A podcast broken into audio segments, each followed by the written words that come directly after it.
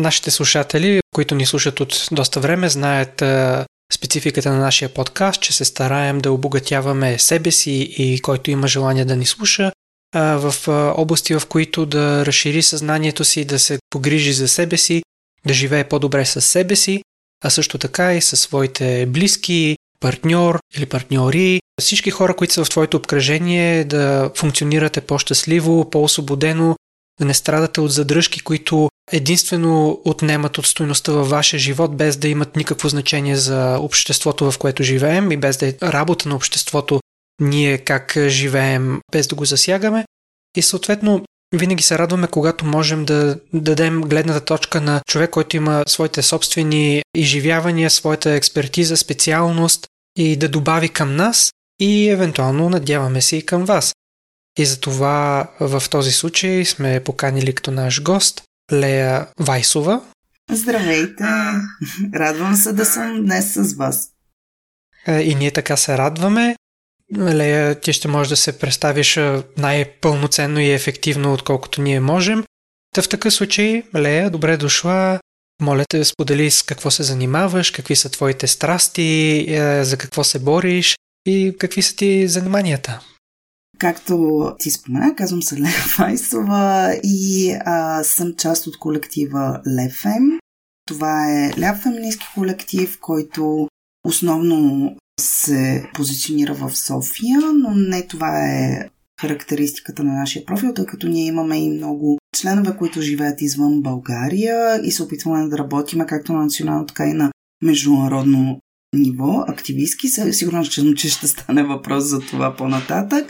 Освен, че съм част от колектива ЛФМ, също така съм и преподавател в Софийския университет. Всъщност, вероятно, много повече съм известна като а, социолог и преподавател в Софийския университет, катедра социология. Но в днешния подкаст предпочитам да си говоря от позицията на член на този а, за мен толкова важен наистина колектив, който както вашия подкаст дава така пространство за малко свобода на много от вашите слушатели, така и за мен нашия а, феминистки колектив е такова пространство, което наистина е място за свобода и мога да дишам по-така свободно. Да, ние когато започнахме да се запознаваме с активностите на ЛФМ, забелязахме, че организацията има много сфери на активности, в много области се включва за това да се бори за Предполагам, че главно за правата и живота и възможностите за съществуване на жените, но предполагам, че не е само за жените или, или е изцяло ориентирана в тази посока. И ми беше интересно да науча повече, тъй като не сме се запознали изцяло с всичките дейности, но виждаме, че са много и че са значими е, и много ще ми е интересно да споделиш повече за тях. Нещо, което ти е прил най-на сърце, най-актуално, най-значимо. Здравейте! Това е Секси щастие, подкастът за всичко по темите свързани с сексуалността, интимността и връзките. Аз съм Лия. А аз съм Теди. Аз съм психолог и специализирам в науката за секса и връзките. Изучавам и работя в сферата от години. А аз съм преподавател по западна и източна BDSM и фетиш култура и съм основател на сайта bdsm.bg.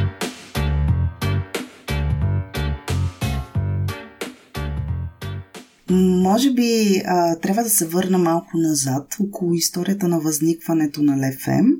А, ние се появихме 2018 година и не случайно се появихме 2018 година, защото може би, както вашите слушателите си спомнят, тогава се надигнала една безпредседентна консервативна вълна в България около дебатите за ратификацията на Истанбулската конвенция.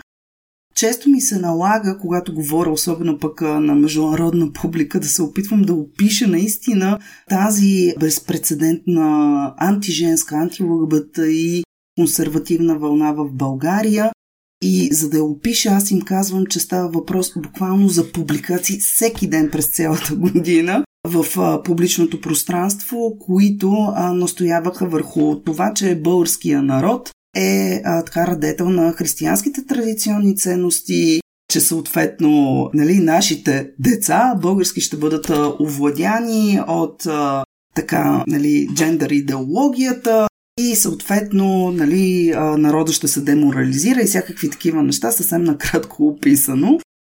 Лев аз няма никога да забравя в личен план, значи нека в личен план да кажа, преди Лев да се появи, когато гледах а, всъщност организирания обществен дебат в Софийския университет от тогавашния омбудсман Майя Манолова, който целеше да събере повечето граждански организации, които да се изкажат по темата за Истанбулската конвенция.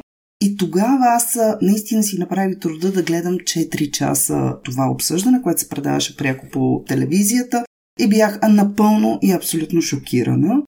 Наистина тогава придобих усещане, че сме така в средата на нещо като историческо събитие. Като социолог мога да кажа, че този запис, който тогава наживо изгледах, аз си дадах сметка, че ще бъде гледан от много изследователи и историци по-нататък.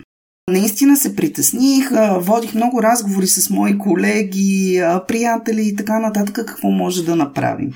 Е това, което направих аз с конкретно мои самишленички, беше, че основахме организацията Лефем. Това беше октомври месец 2018 година и тогава се включихме активно а, всъщност в популяризирането на протеста 25 ноември, края на годината, като провокирахме много от последователите на тук що възникналата наша страница да се опитват да споделят защо каузата на жените, каузата на лъгвата и общността е важна, защо е важно да се борим за полови равенства и а, защо всъщност въпреки че вече така Истанбулската конвенция беше отхвърлена, нали си спомняме, като противоконституционна, въпреки това е важно да продължаваме да се опитваме да налагаме проблема за половите равенства в България и да проблематизираме всъщност възпроизводството на равенствата в България. И не само защо е важно, но също така как да го постигаме. Това беше началото на моя колектив. В него членуваме жени, както от България, така и които са в миграция, които част от тях, например, са били в сектора на така, домашните услуги, т.е. били са емигрантки, домашни работнички. Имаме такава, имаме лъгбата и също член. А, имаме много известната артистка до, а, доскоро работеше с нас. Тя и прави иллюстрациите, кориците на нашите изследвания. Боряна Роса, която е лице на българския феминизъм в изкуството от 90-те години до днес и така нататък. Тоест, мисля, че ние сме една доста а, солидна, сериозна група, която, между другото, се разраства с времето. Аз мятам, че моята организация е част от една нова вълна, която се надигна на феминизъм в България. Тъй като съм правила изследване сред организациите в България и неформалните колективи, които а, се фокусират върху решаване на проблемите на жените и момичетата, мога да кажа, че от, след дебатите около Истанбулската конвенция има нещо като вълна пък, която е контра тази консервативна вълна в България на поява на феминистки нови организации, на феминистки колективи и всъщност моята организация е част от тази вълна. Това, което е специфично за нас, е, че за разлика от много други, а, ние се опитваме да мислим половите неравенства като свързани с а, увеличаването на економическите неравенства тогава, когато се случи дебата около Истанбулската конвенция, където много се настояваше върху ролята на жената като майка, нали, която, разбира се, между другото, казваха тогава консервативните гласове, ще спаси България от демографската криза и за това и ние трябва да се грижиме за правилната социализация на българските деца и така нататък. Всъщност, ние виждахме цялото това говорене като една метафора, която Нали, разбира се, чисто на практическо ниво ефекта е ретрадиционализация на социалните роли в обществото ни, в семейството ни, но от друга страна тази ретрадиционализация върви съвместно с оттеглянето на държавата, например и на публичните услуги, които традиционно са били въведени за целите на това да се опитат да еманципират повече жената, например, от тъкмо тази роля на майка, която и се приписва, нали, иначе от а, така консервативните гласове. Какво имам предвид тук? Имам предвид, например, услугите за детските градини. Ето това е едно изследване, което ние в ЛФМ а, сме провели. Мога да говоря за него по-обширно. От друга страна, например, грижата за възрастни хора също така. Нали, която естествено, че се поема в повечето случаи, естествено в кавички казвам, така се възприема просто, когато имаме патриархални нагласи в обществото. Та, естествено се поема от а, жените в а, едно домакинство и когато ние нали, нямаме такива услуги, които да поемат грижата съответно за деца или които да поемат грижата за възрастните хора, то тогава а, стигаме до акумулиране тъкмо на тези традиционни роли, където женският труд е обесценен, невидим, незаплатен и така нататък.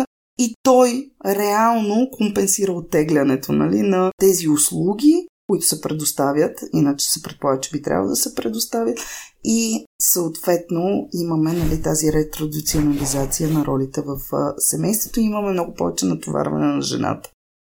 Изключително много каза и едно от нещата, които на мен ми прави впечатление, че говориш на много високо ниво на български язик, което аз до някаква степен мога да си призная честно, че моя български язик е на 17-18 годишна възраст и не е еволюирал до толкова с думите и с понятията, които ти използваш. И ми се ще, аз съм учила психология, но дори нямам езика на психологията на български, защото съм учил на английски. Ти си социолог ти имаш много по-богат речник пък на български. И ми се ще, разбрахте за какво става на въпрос в, в крайна сметка. Това, което искам да направя е да обобщя това, което каза на по-прост български язик. За хората, чието български язик като мен може да е на 5-16-18 годишна възраст. Това, което разбрах за това, което правите е, че в отговор на движенията и на въпросите, които са възникнали 2018 година по отношение на ролите на жените, които се очаква те да вземат, като на майка, която се грижи за всички около нея, която дава от труда си, от усилията, от времето и от а, емоциите си за хората, за без пари, за нищо и така нататък, е, че в крайна сметка това, което се получава и това, което държавата бута да направи, е да се откаже от отговорността за грижата за жените и за това да дава и да плаща и да организира и да строи детски градини, да има пари за гледачки, за гледачи, които да помагат на едно семейство. Например, в Англия, ако сте социално слаби, може да ви помогне държавата ти като човек, например, от 40-50 години, да можеш да продължиш да ходиш на работа, да си издържаш семейство, но да получаваш и държавна помощ за родителите си, които може да са стари, немощни и да имат нужда от помощ. И тогава квалифициран труд ще дойде в дома на майката или на баща ти, ще ти помогне с отглеждането на то човек, с грижата за него и така нататък, така че ти да не страдаш и да можеш да продължаваш да работиш. Това, което установявам и за което говориш, е, че от 2018 година насам това, което държавата се опитва да направи, е да си дигне ръцете от отговорност за хората, за народа, за децата, за старите и да каже това е работа на жените, те да я вършат. Следователно, айде жените да поемат този безплатен труд.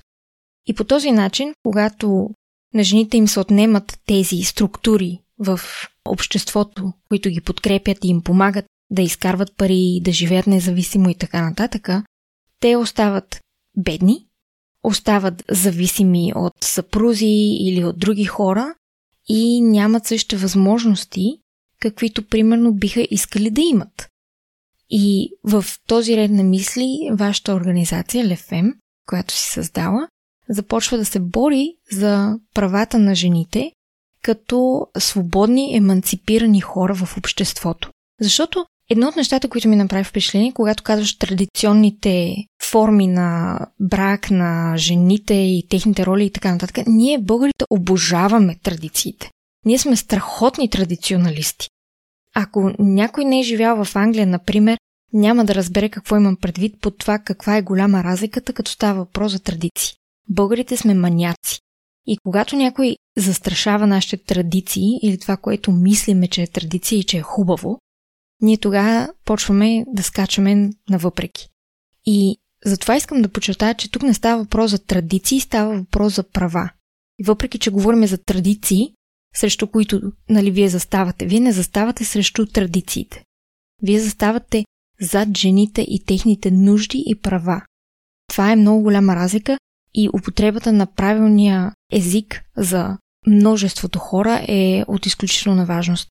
Така че ми се ще просто да подчертая това, което аз нали, разбирам за работата на ЛФМ, е, че застава в и зад интереса на жените, техните нужди, социални, финансови, политически и нататък. Правилно ли те разбрах? Разбира се, да. Благодаря за това обобщение. То е напълно коректно. И исках да кажа, че за да а, не стоиме така просто на нивото на празните думи, а, провеждаме и сме провели а, две изследвания. Това е част от нашата дейност, тъй като много от нас са и изследователи. Едното изследване беше за това какъв е ефект от липсата на места в общинските ясли и детски градини в София върху живота на жените. Представихме го тази година, тъкмо в деня, в който излизаха класациите в София.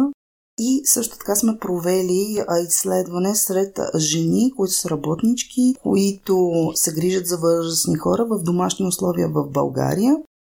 Така че чрез тези изследвания ние наистина се опитваме да осветим съответно проблемите, които са свързани с грижовния труд, които са а, свързани с а, така, ефектите от липсата, а съответно на толкова нужните публични услуги, които между другото имат тъкмо и ролята да противодействат на повишаващите се економически неравенства, които са преплетени с полови такива. Това са а, нашите две важни изследвания, които сме публикували, около които е имало публични дебати. Сега, бих искала да кажа, понеже ти спомена Англия, че а, също така по време на пандемията основа една а, международна мрежа, която се казва EAST, която е мрежа за феминистки организации, които основно се а, намират в източна Европа. И нашата основна цел тогава беше, основавайки тази международна мрежа ИСТ, разбира се, възползвайки се от възможностите на онлайн комуникацията. Спомняме си много добре 2020 година, колко бяхме всички фасцинирани и превъзбудени от нали, така, дигитализацията на нашата комуникация. Та тогава, възползвайки се от тази дигитализация, всъщност ние а, се свързахме с много различни организации, заедно в колаборация с TSS, Transnational Social Strike. Всъщност това е една друга организация, която се намира в Италия. Решихме да започнем дебати лека по лека, да се опитваме да изграждаме и международно феминистко движение, което да се опитва да работи върху проблемите на жените в източна Европа специално. Разбира се, тогава обединяващата тема за нас, а, може би няма изненада до толкова, доколко става въпрос до тук за грижовен труд беше именно проблема за тези сектори, които износиха и въобще проблема за жените, които износиха здравната криза по време на пандемията, тъй наречения essential work, може би тъй наречения нали, основен, основен труд. Не знам точно как го превеждахме, честно казвам, в LabFM сега. Понеже повечето ни обсъждания и дебати по темата бяха на английски към този момент. Така съществен, есенциален. Но тогава в организацията влязоха, между другото, така синдикат на а, домашни работнички от Румъния, които бяха възпрепятствани да извършват а, своята работа, тъй като не можеха да пътуват между Румъния и Австрия. Те са позиционирани в Австрия и също така това бяха основно жени, които бяха от първата линия, които не можеха да си позволят да се изолират, които нали, бяха подложени най-вече на ефектите на кризата и така нататък. И тази международна, всъщност голяма мрежа, имаше и среща в София за първи път на живо тази година, където се събраха 150 активиста и те първо ще публикуваме на сайта на LevFem малка книжка, която резюмира основните линии на дискусии, които се проведоха в София между толкова много различни активисти, които дойдоха от Грузия, Турция, от кюрдското движение, от Полша, от Румъния, от Италия и от други, включително западноевропейски страни.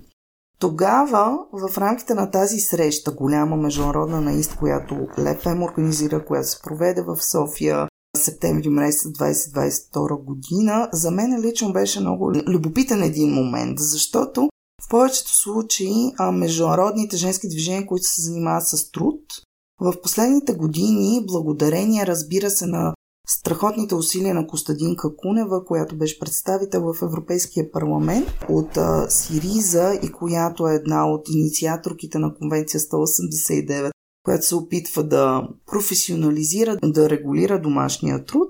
Международното женско движение в този аспект много се концентрира върху миграцията, защото в повечето случаи в западните държави, включително дори и мигриращите жени от източна Европа, са тези, които захранват всъщност сектора на домашните работнички, но аз като човек, който живее в България и който е изследвал проблема за работничките в домашни условия в България, мога да кажа, че те са напълно изоставени всъщност от международното движение. Защото международното движение много се е концентрирало наистина върху отново проблема за мигрантките, включително от а, източните държави, върху а, нали, обесценяването и злоупотребите с техния труд в домашни условия в западните държави, но всъщност така работничките, които извършват грижовен труд, включително дори в домашните условия в България, те не са синдикализирани и на тях не им се обръща внимание. И това напрежение, например, беше структуроопределящо на нашите дебати. И беше структуроопределящо по отношение на възможностите да намерим общите положения между толкова различни държави в рамките на Европейския съюз и в рамките, разбира се, на Източна Европа. Mm-hmm. Едно от нещата, които искам да обясня и да дам, така да се каже, малко контраст, защото много хора, може би в България сега, слушайки ни, може би не могат да си помислят даже как може нещата да бъдат различни и да си кажете, добре, ако жена ми не се грижи за майка си, баща си и моята майка и баща, то кой ще се грижи? И защо трябва въобще да променяме нещата? Пак бих искал да дам пример за това как системата работи в Англия, която по никакъв начин не е перфектна, но освен, че държавата може да даде средства, с които да си помогнеш и да наемеш професионалисти, защото в крайна сметка ти ако си учил за инженер или за психолог или нещо от сорта, ти не си учил за гледач, ти не знаеш как се гледат хора. Това не идва натурално. И едно е ти да гледаш, а, да речеме, майка си и баща си, друго е да гледаш друг човек. Много е по-емоционално трудно да гледаш родител, отколкото да наемеш професионалист, който има емоционалната здравина и дистанция, която се изисква за добрата грижа за един застаряващ човек. И, например, в Англия, ако поради една или друга причина, да речем, имаш нужда от помощ за гледането на някой, било то на възрастен човек, на дете с увреждания, на партньор с психични заболявания, които не му позволяват да работи или нещо от сорта, на теб ти се полагат помощи, с които наистина да ти се обогати дохода и да можеш да поемеш допълнителната грижа, която се изисква. Демек държавата ти дава пари, за да можеш ти да се погрижиш. Защото реално погледнато какво става, ако... Айде да си представим следната ситуация. Мъж и жена. На почти се и 5 години. Нали, семейство. Имат две деца, да речеме тинейджери. И имат застаряващи родители. В един момент Жената, първо, защото жените по-често са по-слабо платени за същия труд, който извършват и мъжете, те спират или намаляват работата си. Трябва да гледат болните родители. Я на мъжа, я на жената. Не само, че им намалява дохода, но и може това да им струва повече. Защо? Защото това са стари хора, имат, може би, нужди за ходене по лекари, скъпи лекарства и така нататък. И не само, че дохода на семейството пада, защото сега жената не може и да работи, и деца да гледа, и родители да гледа и така нататък, но и парите, с които те разполагат, стават по-малки, защото се грижат за повече хора. И това изтощава цялото семейство. Изтощава жената, мъжа, децата, бабите и дядовците и така нататък. И затова това е социален проблем, върху който трябва да се мисли и трябва да се работи. И е лошо, че държавата се опитва да дигне ръце и да каже, абе, традициите са, че жените се грижат. И да не даде никакви пари, да не помогне с нищо на семейства, които в момента страдат страшно много. и са опънати на кръст от гледна точка на цените за храната, инфлацията, тока и прочие. Та просто искам отново да го върна и да го заземя този разговор, защото в големите мащаби на дейността ти може да ги разбираме на емоционално и философско ниво, но какво означава работата ти с Лефем за обикновения човек? За какво се бориш за обикновения човек е по-важно за мен да предадем. Аз тук исках да си задам въпроса и мисълта. Доколкото имам представа, Англия, когато излезе от Европейския съюз, тя си отряза много голям прилив от нископлатен и квалифициран персонал. Както се коментира, примерно, жените, които се грижат за възрастни хора от Румъния, например които предполагам, че части от българи, румънци и от други източноевропейски страни се ходили прямо в Англия да гледат хора. Една от ползите на пътуващия труд е, че англичаните могат да си го позволят, защото е по-ефтин, когато идва от източна Европа. А в източна Европа, ако искаш да наемеш човек, който се грижи за родителите ти, какво е положението? Откъде да намериш човек, на който можеш да платиш достатъчно, за да задоволиш неговите нужди, надявам се, и все пак той да се грижи адекватно? Mm-hmm. Ако говорим за грижа за възрастни хора, има три форми. Едното е по общински програми, а другото е, разбира се, през частни агенции, третото е неформални мрежи. Неформалните мрежи а, се формират основно от възрастни жени също така. Имаме феномена пенсионерки гледат възрастни хора, а, защото не могат да се издържат от а, своите пенсии. И също така имаме, между другото, феномена на това, че медицинските сестри или санитарките от болниците се вливат а, в тази неформална економика, където се опитват да компенсират чрез допълнителен труд своите ниски възнаграждения, които получават в болниците, където работим. Знаем също така, че има от последните няколко години стачка на медицинските сестри. Това е национална стачка, която продължава наистина вече от няколко години. За съжаление, не им се обръща почти внимание. Заради това и ние от LFM ще се опитваме да ги подкрепяме, да говорим за съответно тяхната кауза, за техните искания за увеличаване на заплатите. И не само за, за увеличаване на заплатите, но и за това здравеопазването да бъде по-качествено и по-достъпно. Това със сигурност е залегнало в тяхната стачка ходим по протестите, взимаме интервюта, непрекъснато писем репортажи и така нататък. И включително, както казах, когато участваме, имаме медийни изяви, не пропускаме да говорим за тези жени, които наистина иначе са в страни на обществения дебат и обществения интерес, а те са много важни. И да, те са част от тази неформална економика, която поема грижата за възрастни хора. По отношение на общинските програми, за съжаление, те не са устойчиви, защото обикновено се заплащат чрез европейски програми, т.е. това не е устойчив финансов ангажимент от страна на държавата, въпреки че държавата е заявила, нали, че ще предоставя такъв тип услуга, ще видим какво ще стане по-нататък, а частната услуга, разбира се, тя е а, скъпа и не всеки има достъп до нея. Mm-hmm.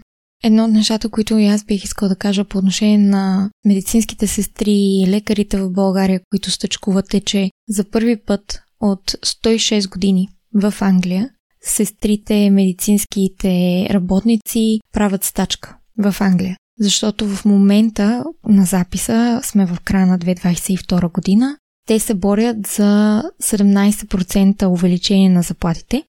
Имайте предвид, че инфлацията е минимум 10%.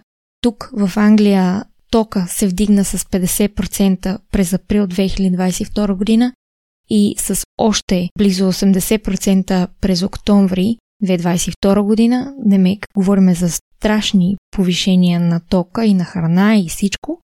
И те се борят за 17% увеличение, имайки предвид, че те са слабо платени тук и имайки предвид тези инфлации. И това, което държавата им казва е, че едва ли не те са виновни, че хора ще страдат в болниците, че те ще стъчкуват, нали, следователно хора ще страдат и че техните искания не са възможни да се посрещнат от а, бюджета на държавата. Междувременно обаче, ако гледаш как кой харчи пари и така нататък в, а, в държавата, се вижда, че абе не е баш така. Така че тези проблеми ги има и на Запад, и дори в развитите държави като Англия. Но това, което прави разликата в Англия спрямо България е, че тук държавата поне ще даде някакви пари, с които да платиш дори източноевропейците, които идват в Англия, за да гледат и за да се грижат за старите хора или за децата и т.н. защото има и много детегледачки тук, които са от източния блок. Но в България няма. В България е много по-трудно да имаш някаква такава помощ. И е важно да говорим за това какви са проблемите и когато има такива стачки на хора, които са платени от държавата, било то медицински лица или пък а, учители или каквато ще да е друга държавна работна ръка, трябва да стъчкуваме всички, поне според мене. Защото в крайна сметка, като отидеш в болницата и няма достатъчно хора, които да ти обърнат внимание, защото заплатите са ниски и е по-добре да работиш в Коста а, или да бършеш а, прах някъде в някой хотел, отколкото да работиш като медицинска сестра, ти в крайна сметка си го закъсал като пациент в тази болница, защото няма хора, които да я работят тази работа. И всичкото това е мрежа и всичкото това ни афектира всички. И то както и в училищата, те са свързани нещата. Читавите хора се прогонват с ниско заплащане и с лошо третиране и невъзможност да установят своя авторитет. Примерно, като говорим за учителите, както бяха лишени преди години от възможности да въдворяват повече ред в стаите. Те, читавите хора бягат, търсят да си намерят по-добро препитание или в други страни остават тези, които са или смятат, че нямат друг избор в живота и, или тези, които са наистина много любящи хората и искат на всяка цена да дават каквото могат, защото няма кой друг. Но в крайна сметка качеството на това, което ти получаваш като отношение, спада страшно много и могат да те третират като някакъв парцал.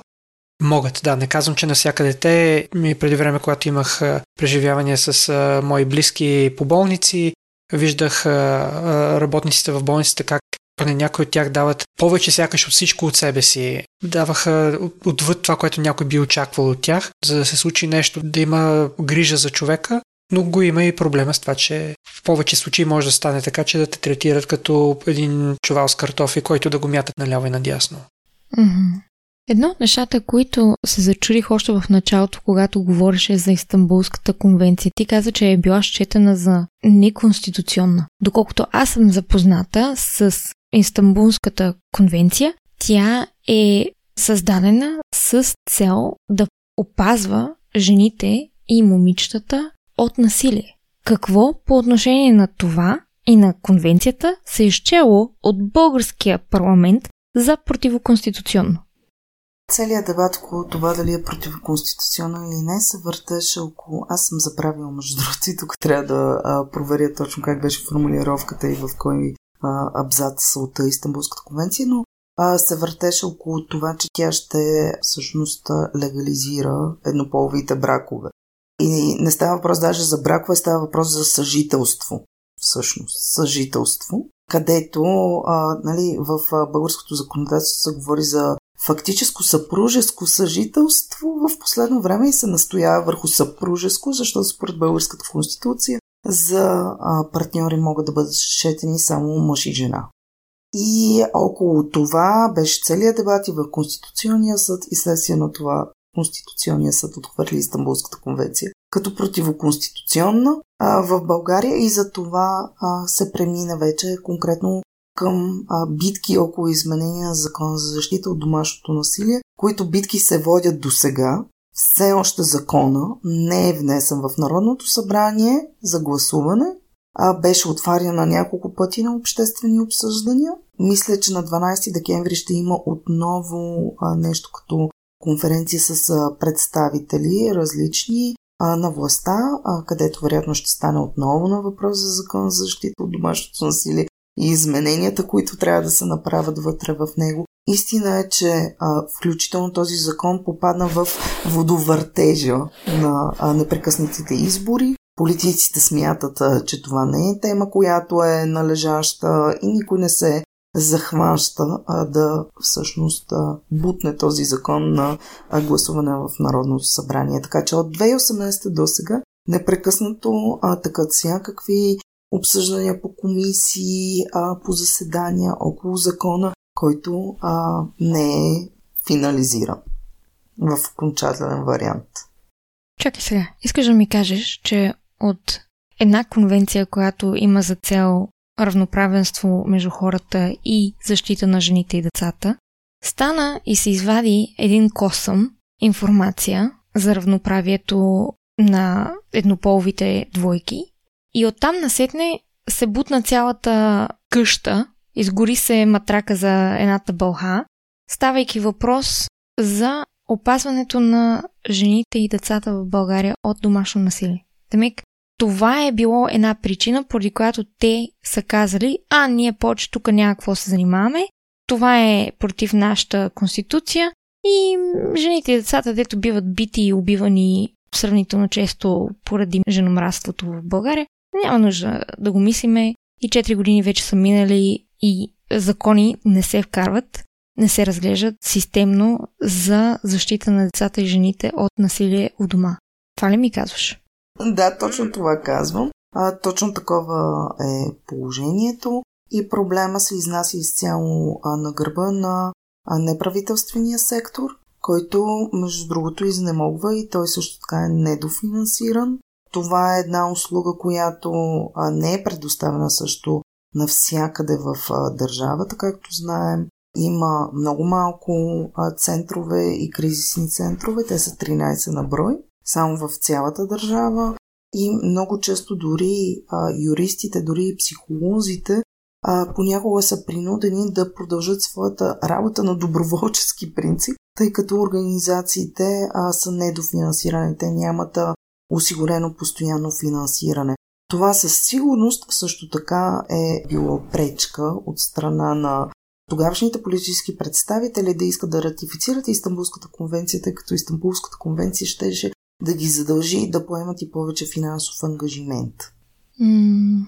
В България сме уникални най-вече около Истанбулската конвенция, както знаете, с джендъра. Така че това е а, нали, една игра на езика, която никъде друга да не се е случила по начин, в който се случи тук.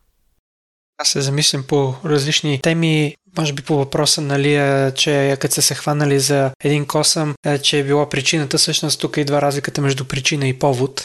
Използвали се го явно като повод и предполагам, че явно е било на въпрос на или всичко или нищо и че щом е нищо, няма да си вземе абсолютно никаква полука, може би, защото в нашето семейство няма насилие и защото на нашето семейство никой няма да ни посегне, защото ние сме в политиката, не говоря за себе си, за те, от които зависи.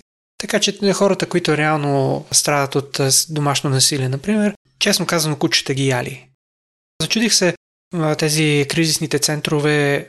Възможно е да си мисля грешно, че те са по-скоро решение на симптом, отколкото на проблема, на основата на проблема. И се чудя всъщност дали имаш наблюдение на какво се корени домашното насилие и разрастването му и за това, че тези центрове са тотално изнемогващи. Защото ние може да се опитаме да помагаме на хора, които са жертва на насилие, но въпросът е как можем да развием културата на обществото и какво можем да подобрим в обществото, което причинява разбояването на домашното насилие.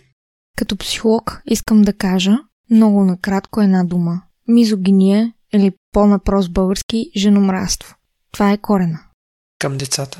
По същия начин в патриархата ценността е, че мъжът е най-ценен, най-важен и така нататък. Всичко друго живо покрай него е подвластно и неговия живот не е чак толкова важен. Към децата има друг вид отношение, което е, че ти си моя частна собственост и аз мога да правя с тебе каквото аз реша. Едно от интересните неща, което е контраст между България и Англия, е, че аз съм питала баща ми, питала съм дядо ми, питала съм майка ми, някога дали са ги удрали и били в училище, учителите. И те са ми казвали не, как така. Докато в Англия и съм имала приятели, познати, колеги, лектори, които са казвали как, значи това са хора на поколението на баща ми и на майка ми, и са казвали как са ги били в училище. Учителите са ги били и са им посягали. И тук идва народопсихологията и може би позитивите на това, че сме били под едно робство, друго робство и така нататък, че сега ние не търпим някой на нас, на нашето дете да посегне. Ние може да си чупиме детето от бой в къщи, защото е нашето дете и ние може да си правим каквото си искаме с него, но ако някой друг посегне, тогава вече ставаме страшни. И оттам идва и идеята за притежание и за насилие на деца. Той е мое дете, аз да правя каквото искам. Това е моята жена, аз мога да правя каквото искам. Оттам идва. Ако искам да се намеся, според мен, подобно на това видео, което ти изпратих с, може би ще го споделим някой път, смятам, че е стойностно на жената, която коментираше това, че основата на нейната работа е била в началото към изцяло към феминизма и в последствие си е разширила сферата на работа към и проблемите на жените, и проблемите на мъжете. Защото тя тогава коментираше, че, например, не се обръща достатъчно внимание на това, че мисля, че нещо от сорта на 90% от самоубийствата в обществото са на мъже. Значи има проблем, върху който не се работи. Какъв е източника на този проблем? Ако а, мъжете в голямо мнозинство, примерно да кажем, не знам какво, когато се приберат вкъщи, щупват а, жена си, децата си от бой, в какво се корени този проблем?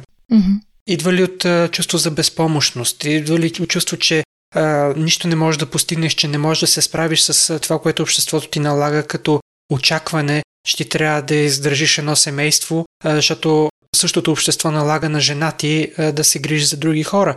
Откъде идва тази нужда да избиеш в някаква посока или на насилие към другите или накрая да се самоубиеш? Смятам, че не е толкова едностранно да се гледа, че видиш ли мъжете са златните писани яйца и че няма никаква причина те да се държат както се държат. Трябва да сме малко по-балансирани според мен и да задаваме повече въпроси, вместо само да сочим с пръст. Разбирам те и точно това си говорихме точно преди записа и преди Лея да се включи. И казах, че доста от проблемите, и ще се повторя за нашите слушатели, дори на мъжете идват от патриархата, защото мъжете са били в власт и все още са в предоминираща власт.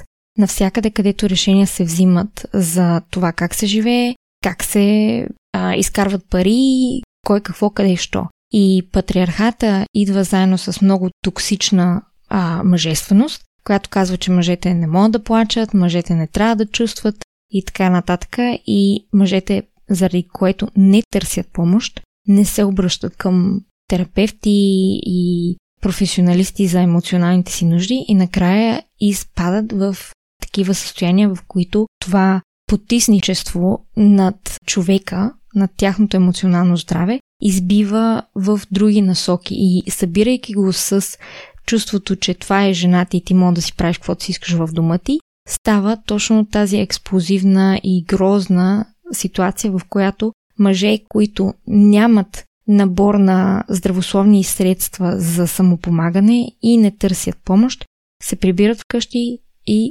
бият. Примерно. Има си причини и смятам, че един от проблемите е, че да, говориме за феминизъм, говориме за хуманизъм, говориме за права на мъжете също, но не говориме за структурите, които са изградили системата, в която живеем. Структурата, която ти казва, ти като мъж няма да ревеш. Ти като мъж няма да правиш еди какво си. Ако еди какво си правиш, ти тогава не си мъж, ти си гей, ти си еди какво си и фърли се от мост. Примерно. Много е сложно и комплексно, но в сърцето си повечето от социалните проблеми между половете и не само между половете, но и за всеки отделен човек, идват от системите, структурите, вярванията, които са изградени в патриархата. Сега, докато говореше, се замислих, аз твърдя, че ние хората, като всяко подобно живо същество, търсим начини да си разширяваме зоната на комфорт и да тестваме лимитите, над които вече ако ги прекрачим, ще срещнем отпор, който не искаме да срещаме. И съответно, когато създадем като общество тази зависимост между мъжете и жените, че жената е принудена да стигне до заключението, че тя трябва да поема грижовната функция, а пък тя да зависи финансово от мъжа си, и когато мъжът чувства, че вкъщи има човек, който е принуден и че няма избор, освен да бъде с него, защото иначе е в толкова неблагоприятна ситуация, че тази жена не може да напусне, тогава започваш като едно живо същество, за съжаление, да тестваш докъде можеш да не бъдеш добър човек, да можеш да, да си го изливаш на другите, да мачкаш другите, преди да срещаш отпор, който и наказание, което да те възпрепятства да го правиш повече. Аз просто го виждам и в децата, независимо от пола, виждам го у себе си, като мисъл, като импулс в някои случаи и анализирам откъде идва импулса да не спазваш обществените норми, да не се държиш добре с някого, какво ще стане, ако не се държиш добре с него? Какво ще стане, ако си грубян? Какво ще стане, ако си заядлив? И някои хора, нали, за това стават популярни по разни видеоклипчета в YouTube, как се държат като тотални разглезени нищожества в някой ресторант, примерно, защото не са получили салфетка. Тестват да видят какво ще стане. Като няма отпор, се превръщат в това типично име Карен, заедливо и незачитащо другите хора. И предполагам, че има такава връзка, когато направиш такава зависимост между партньорите в едно семейство, че те не могат да се разделят с лекота, вследствие на злоупотреба ни към друг, тогава тези злоупотреби се разрастват и затова има нужда хората да получат а, възможността да реализират себе си по-равностойно. И втората мисъл беше, аз имам спомени от това, което са ми разказвали родители и баба ми, примерно, че всъщност са ги били в училище, но горе-долу по наше време, бледо си спомням, лишиха учителите от правата да посягат на деца.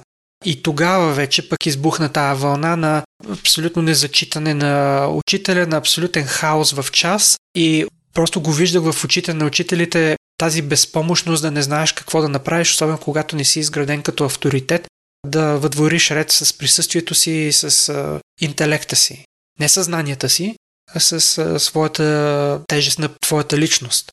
Та затова ти опонирам, че според мен не си права за това, че не са ги били, били са ги. Това е просто по мой спомен, не са факти. Може би родителите ни и прародителите ни имат различен опит за, за годините им в училище. Моето семейство не е страда от насилие в училище. Поне за хората, за които знам.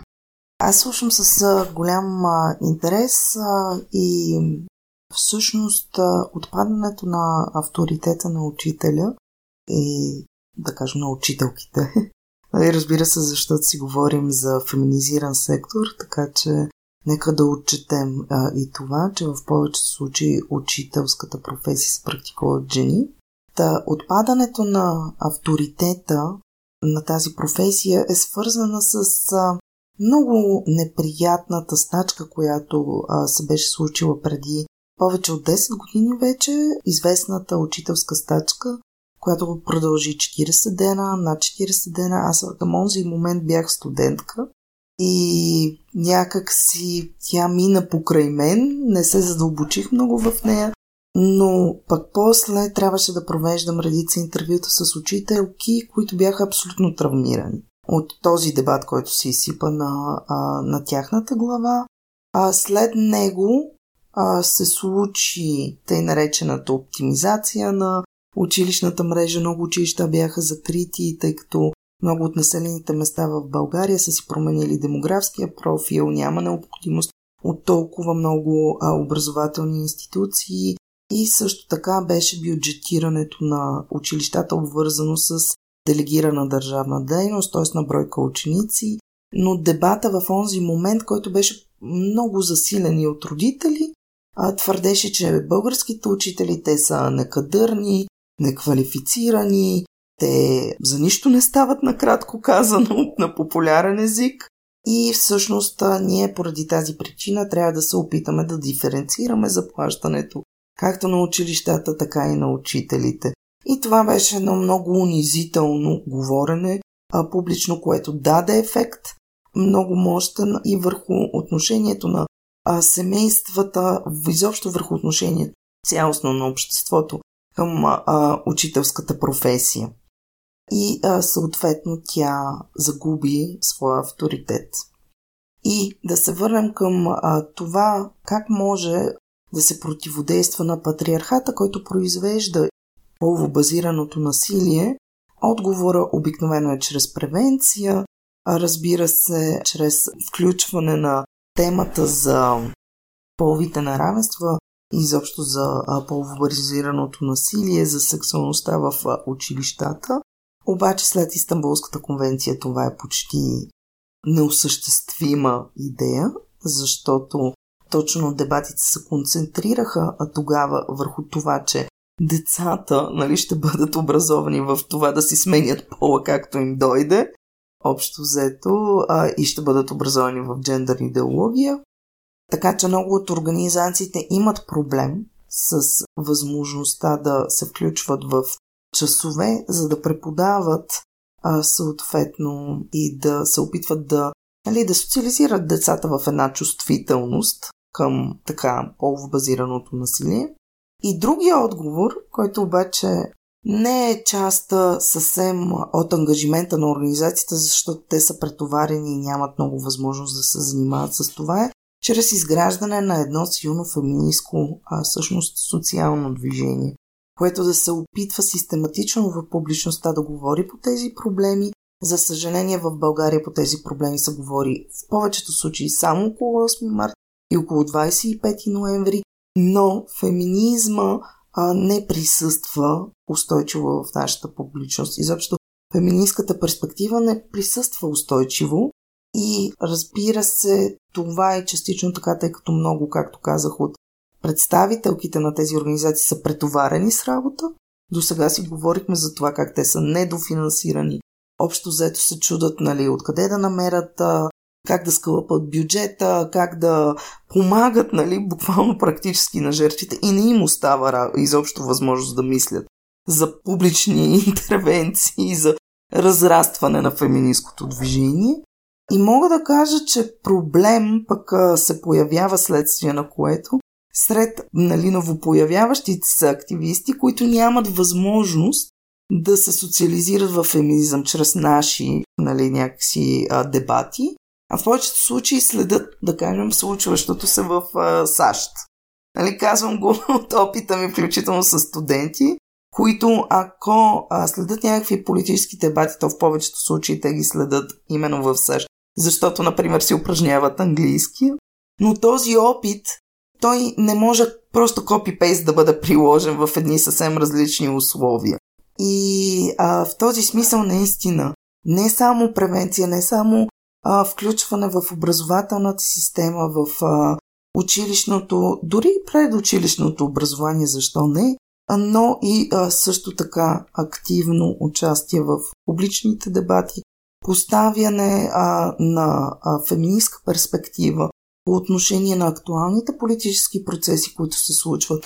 Нещо, което направихме в днешния подкаст, например, когато си говориме за така наболялата тема, за издръжка на живот, и съответно много болезнените ефекти от економическата криза, която се понася от всеки от нас, а няма никакво съмнение, например, се понася много тежко от ето медицинските сестри в България, които споменах, които почти нали, са на нивото на оцеляване с една минимална заплата в България, която не може да покрие невероятното поскъпване на разходите на живот в момента.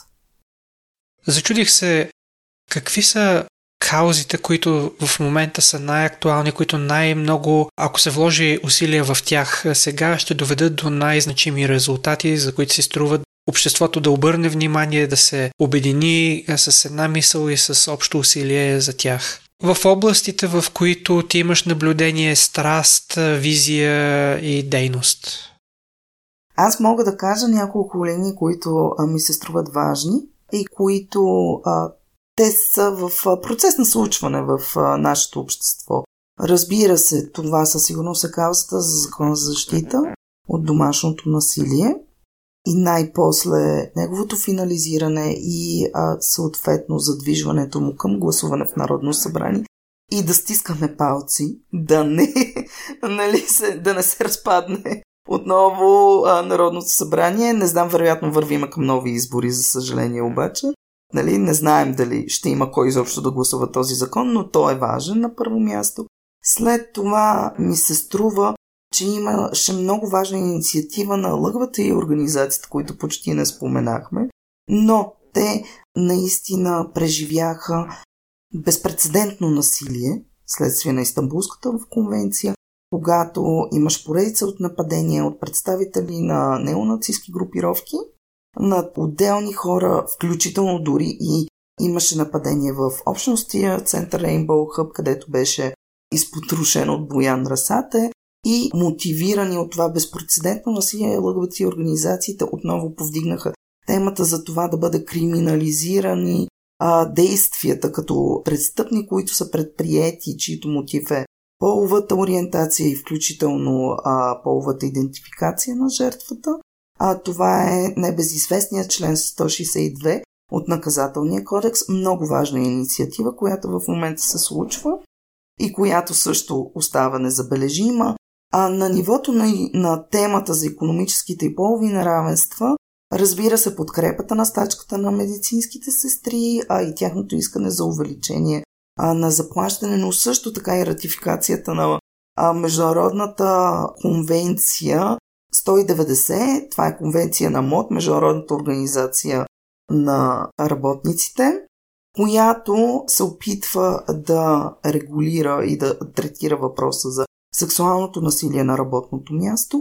Тази конвенция имаше някакво очакване от страна на женските организации, че ще бъде ратифицирана, но не се случи, защото правителството падна отново. И не на последно място, също така, едно нещо, което на мен а, ми се струва важно, то за съжаление не се обсъжда много широко а, сред а, феминистките, е премахването на един закон, който беше прият 2016 година. Той беше всъщност наложен от тогавашния патриотичен фронт, който а, нали, е представител на крайната десница в България. Закон за забрана на носене на покривала в публичното пространство, и наречения закон за бурката. Защо го споменавам? Защото ми се струва, че в момента покрай мобилизациите на жените в Иран, където развяването всъщност на покривалото се превърна в символ на освобождението на жените, а в символ на тяхната борба срещу един авторитарен режим, ние смятам, че трябва да обвържеме нали, някакси тази борба на жените в Иран с изискване за премахване на този наистина срамен и наистина дискриминационен по отношение включително на нашите мълцинства, по отношение включително дори и на мигрантите, е закон, който беше наложен към онзи момент съществуващата формация Патриотичен фронт. Това са а, накратко няколко важни линии, които тъкат в момента в България и които, разбира се, а, са колкото специфични, толкова и общи, мисля, за феминистското и лъгвата движение в България, в Европа и извън Европа. Да, това, което ти споделяш за последствията от отхвърлянето на Истанбулската конвенция и а, вълната на насилие, което последства, смятам, че отново е в подкрепа на моето твърдение, че когато хората чувстват, че няма да има отпор срещу това, че те се държат насилствено и незачитайки и неморално към други хора, тази група хора си позволява да го прави, защото просто няма да има наказание. Нашата природа на примати и подобни е точно такава. Маймуните го правят това. Да, много живи същества, когато знаят, че няма да бъдат наказани, се държат отвратително с други. Докато някой не ги научи, че няма да бъде толерирано това. И това наистина започва и от законодателство, започва и също и от образователната система, създаване на уважение към образователната система, изграждане на нейния авторитет, защитата на тази система, защото смятам, че западането на България като държава с бъдеще започна от унищожаването на образователната система и здравната система.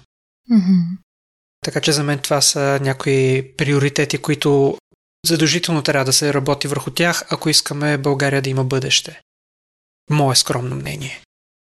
Съгласна съм а, с, а, с това послание и аз също така си пожелавам все повече политическите партии да се ангажират с проблемите на жените, с проблемите на лъгата и обучността. И не трябва да забравяме, че така симптом за лошите ефекти на тази консервативна вълна около Истанбулската конвенция беше и спада на присъствието на жени в Народното събрание.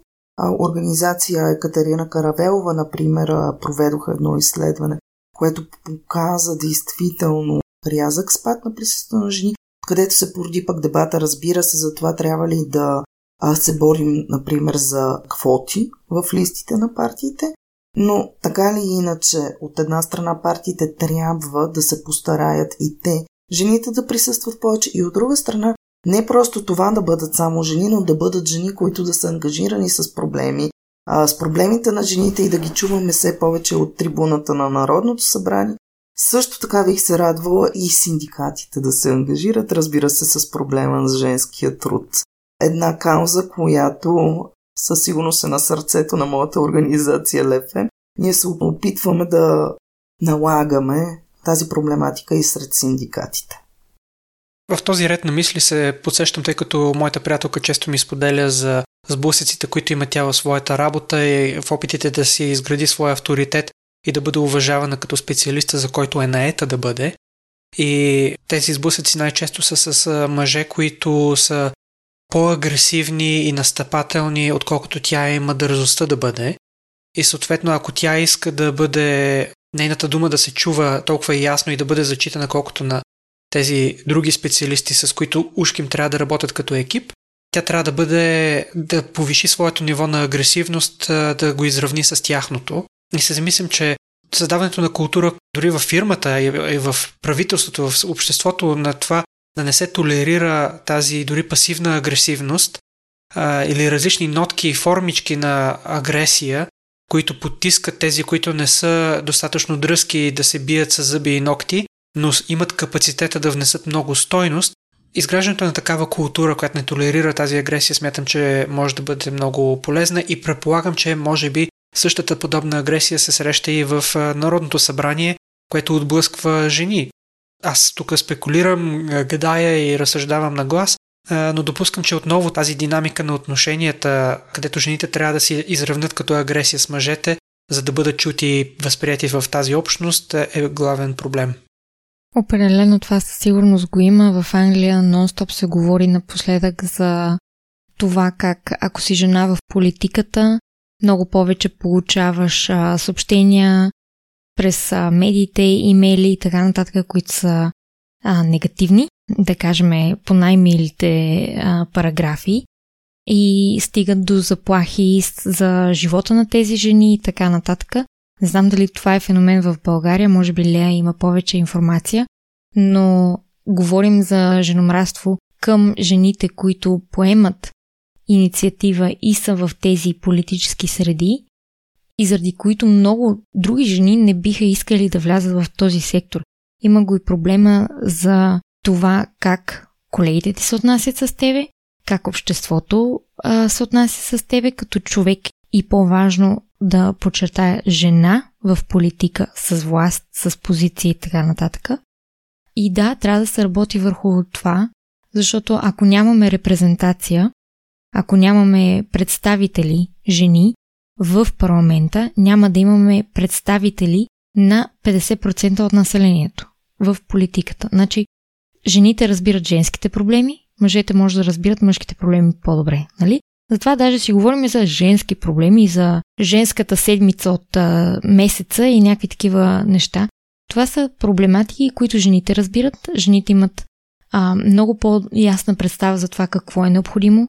Може би едно от нещата, които аз сега се е, че може би в училищата няма машини за тампони в туалетните, защото управителите по-често на училищата и на, на хората в политиката, които правят решенията за това какво има и какво няма в една училищна туалетна, не са се замислили, че аджеба като си на 15 и ти дойде цикъла изведнъж и не си подготвен, може да не искаш да искаш от приятели, приятелки, тампони, превръзки и така нататък и това трябва да го има като ресурс. И затова ако има повече жени, които са в позиция на власт, в политика, в а, каквато ще да е насока, те могат да се погрижат за невидимите нужди на 50% от населението, които изостават, когато имаме само мъже в политиката и в позиции на власт.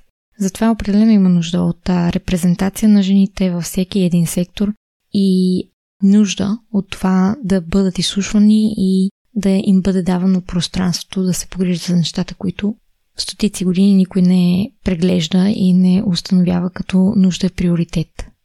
Спрямо това, което видяхме като активности на ЛФМ, осъзнавам, че отново засегнахме само шепичка от тях и само до някъде повърхностно, но се надявам, че с това, което коментирахме, запаваме интерес на поне някой от вас, нашите слушатели, да се поинтересуват повече от дейностите на LFM. Линк към сайта им ще бъде в описанието, иначе leffm.org. За мен този разговор беше интелектуално приповдигащ, запалва и подновява интереса ми да науча повече по тези проблеми, да видя аз как мога да бъда по-адекватен член на обществото, към всички слоеве и всички а, групи, мъже, жени, членове на LGBT общността, например, и така нататък. Осъзнавам, че извличам своята стойност и се надявам вие да се чувствате по сходен начин. Mm-hmm. Много благодарим на Лея за гостуването. Надяваме се, че хората наистина ще се поинтересуват от дейностите на Лефем и ще проверят как могат да вземат участие и в инициативите, в подкрепите, в събитията и т.н. нататък. И ми се ще да те попитам Лея за заключителни думи, за нещо, което може да смяташ, че сме изпуснали да кажем, което е супер важно. И също къде може да те намерят хората, теб или организацията. Разбира се, ще дадем всички линкове, които препоръчваш в описанието на подкаста.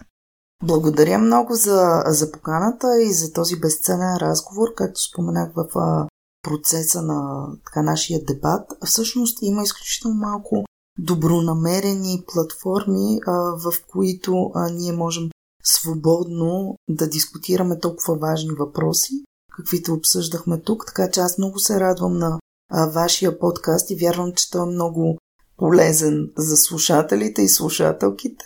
А, мен могат да ме намерят а, съответно през а, имейла, например, на Лефе, който е качен на сайта. А, вие го споменахте. Но във Фейсбук съм Лея Вайсова, в Инстаграм също така съм в Лея Вайсова. Но в интерес на истината предпочитам във Фейсбука да ме добавят, а, тъй като Инстаграм не го използвам толкова активно. Чудесно, ще сложим всички линкове, които препоръчваш за контакт в описанието, както казах вече.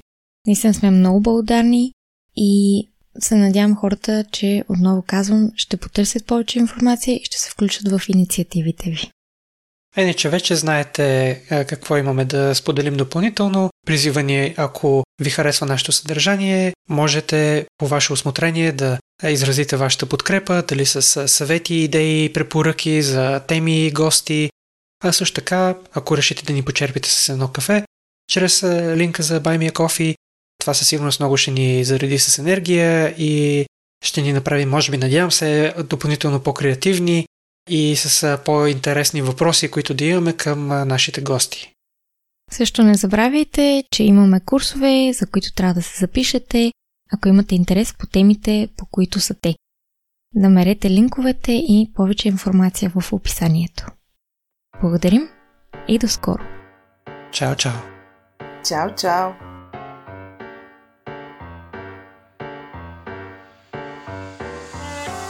Абонирайте се за нашия подкаст и ни последвайте в предпочитаните от вас мрежи, като потърсите секс и щастие на Кирилица или вижте нашите линкове в профилите ни в YouTube, Instagram и Facebook.